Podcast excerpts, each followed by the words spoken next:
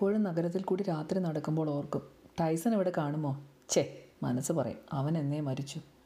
പക്ഷേ തിരുവനന്തപുരത്തെ തെരുവീഥികളിൽ ടൈസൺ എന്നും ജീവിക്കുന്നു. എനിക്കറിയാം.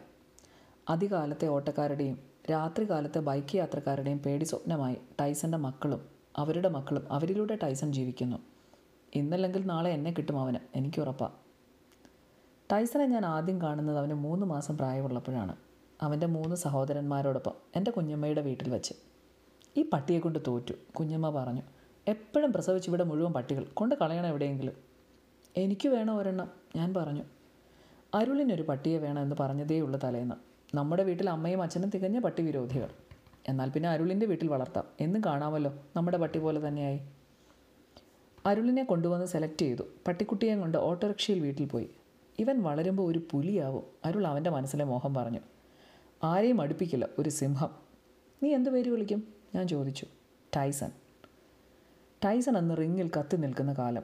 എതിരാളികളെ ആദ്യ റൗണ്ടിൽ തന്നെ നിമിഷങ്ങൾ കൊണ്ട് ഇടിച്ച് തവിട് പൊടിയാക്കുന്ന ബോക്സർ.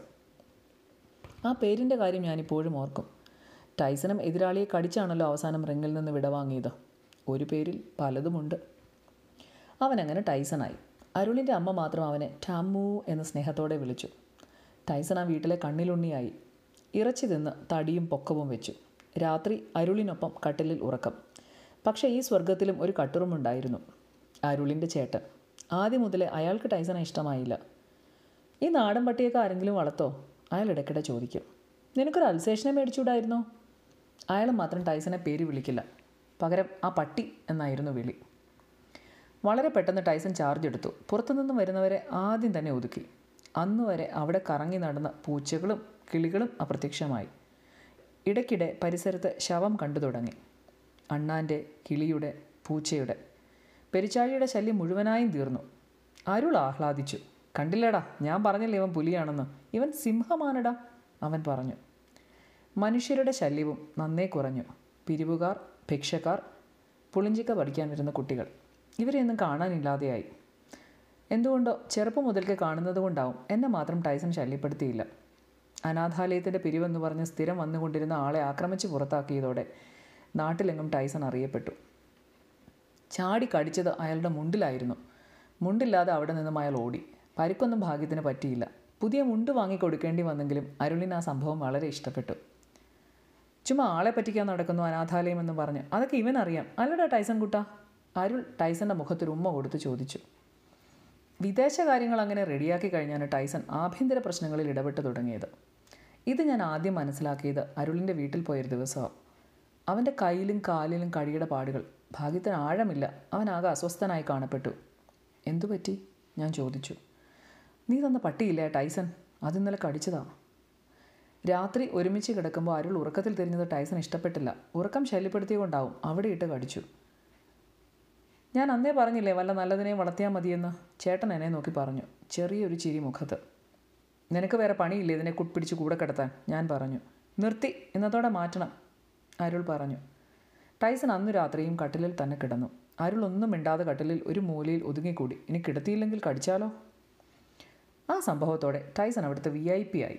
ആരും ഒന്നും പറയില്ല. അരുളിന്റെ ചേട്ടൻ പോലും അവനെ ബഹുമാനിച്ചു തുടങ്ങി. എല്ലാവരും അച്ചടക്കത്തോടെ നടന്നു.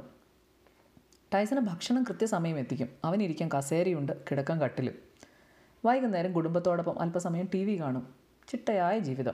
രാത്രി എല്ലാവരും ഉറങ്ങിയെന്ന് ഉറപ്പ് വരുത്തിയ ശേഷം അവൻ മുറ്റത്തിറങ്ങി വലിയ ശബ്ദത്തിൽ ഓരിയിടും മൂന്നും നാലും മണിക്കൂർ ഇത് തുടരും. നാട്ടുകാർ പരാതി പറഞ്ഞു തുടങ്ങി. ആ സമയത്തായിരുന്നു അരുളിന്റെ അനിയനെ ടൈസൺ കടിക്കാൻ ഓടിച്ചത്. അറിയാതെ അവന്റെ വാലിൽ ചവിട്ടിയതിനായിരുന്നു. കടിക്കാൻ ഓടിച്ച് അനിയൻ ചാടി വീട്ടിലെ മതിൽ കയറിയുകൊണ്ട് രക്ഷപ്പെട്ടു. ഇതെന്ത് സാധനമിടെ നീ എനിക്ക് കൊണ്ടുതന്നത്? അരുൾ ബിയർ അടിക്കുന്നതിനിടയിൽ ചോദിച്ചു. നിനക്കല്ലേ പുലിയെ വേണമെന്ന് പറഞ്ഞത്?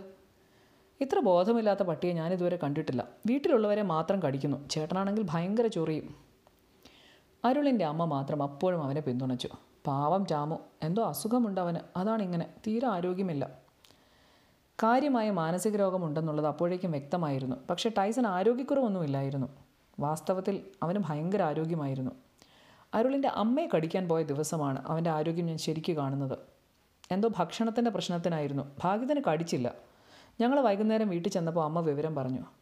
പാവം ടാമു അവനെന്തോ അസുഖമാണ്. അവന്റെ അസുഖം ഞാനിപ്പോൾ തീർത്തു തരാം അരുൾ പറഞ്ഞു. ടൈസൺ ഭക്ഷണം കഴിച്ച് മരത്തിന്റെ ചുവട്ടിൽ ഉറങ്ങുമായിരുന്നു. അരുൾ അവന്റെ കഴുത്തിലെ ബെൽറ്റ് ചങ്ങലിട്ട് മരത്തിൽ കെട്ടി. ഒരു വടിയെടുത്ത് അഞ്ചാറടി. അടി കിട്ടിയ പട്ടിയുടെ ദൈന്യതയൊന്നുമില്ല ടൈസണ്. ശൗര്യം കോപം. ചങ്ങലയിൽ വലിക്കുന്നു. കണ്ട പേടിയാവും. മതിയടാ തല്ലിയത് ഞാൻ പറഞ്ഞു. അമ്മയെ കടിക്കുവോടാ നീ? വീണ്ടും അടി. ഞാൻ അവനെ പിടിച്ചു മാറ്റി നടന്നു. പെട്ടെന്ന് ചങ്ങലയും പൊട്ടിച്ച് പട്ടി. അരുൾ ഓടി. പിറകെ ടൈസൺ. പട്ടിയുടെ വേഗത കണ്ട് ഞാൻ അന്തം വിട്ടു. ഗേറ്റിനുള്ളിൽ വെച്ച് അരുളിനെ ചാടിക്കടിച്ചു പുറത്തും കയ്യിലും എല്ലാം കഴിഞ്ഞ് ആശുപത്രിയിൽ നിന്ന് തിരിച്ചു വരുമ്പോൾ അരുൾ പറഞ്ഞു നീ എന്താ ഒന്നും ചെയ്യാത്തത്? അതിപ്പോൾ യജമാനനും നായയും തമ്മിലുള്ള തർക്കമല്ലേ? നമുക്കെന്ത് കാര്യം? ഇത് ശരിയാവില്ല എനിക്കും അങ്ങനെ തോന്നുന്നു. എനിക്കത് കുറേ നാളായി തോന്നുന്നു. വീട്ടിൽ ഒരു സമാധാനവുമില്ല. അവിടെ ചെല്ലുമ്പോൾ യുദ്ധത്തിനൊക്കെ പോകുന്ന പോലെയാണ്. ഉറക്കെ സംസാരിക്കുന്നത് പോലും അതിന് പിടിക്കുന്നില്ല. കൊണ്ടുകള അതിനെ ഞാൻ പറഞ്ഞു. നീ ഒന്നും പറയണ്ടേ കുരിശിനെ കൊണ്ട് എന്റെ തലയിൽ വെച്ചത് നീയാണ്. ഞാൻ പിന്നെ ഒന്നും പറഞ്ഞില്ല. അത് കഴിഞ്ഞ് കുറേ ദിവസം ഞാൻ അരുളിന്റെ വീട്ടിൽ പോയില്ല. വെറുതെ എന്തിനാ അവിടെ ചെന്ന് കടി വാങ്ങിക്കുന്നതെന്ന് ഞാനും കരുതി. ഒരു മാസം പോയി കാണും. ഒരു ദിവസം രാത്രി അരുൾ വിളിച്ചു. നീ വേഗം വാ ഇവിടെ. എന്തു പറ്റി? ടൈസൺ ചേട്ടനെ കടിച്ചു. അയ്യോ ചേട്ടൻ ക്രിക്കറ്റ് കാണാൻ വേണ്ടി ടി വിയുടെ ചാനൽ മാറ്റിയത് അവൻ ഇഷ്ടപ്പെട്ടില്ല.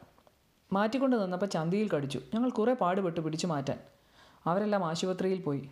ഞാൻ വരണോ ഇപ്പോൾ കൊണ്ട് കളയണം ഇതിനെ. ചേട്ടൻ വരുന്നതിന് മുമ്പ് കളഞ്ഞില്ലെങ്കിൽ കൊല്ലുമെന്ന് പറഞ്ഞു. എന്നെയും ടൈസനെയും ഞാൻ വരണോ? ഞാൻ വീണ്ടും ചോദിച്ചു. നീയല്ലേ ഇത് ഫുൾ ഉണ്ടാക്കി വെച്ചത്? നീ വരണം. രമേശന്റെ ഓട്ടോ പറഞ്ഞിട്ടുണ്ട്. രാത്രി ടൈസനെയും കൊണ്ട് ഓട്ടോയിൽ കയറി. വൈകിട്ടത്തെ കടിയുടെ ക്ഷീണം കൊണ്ടാവും അവൻ ശാന്തനായിരുന്നു. കാര്യം അവന് മനസ്സിലായതുപോലെ തോന്നി. അവൻ മിണ്ടാതിരുന്നു.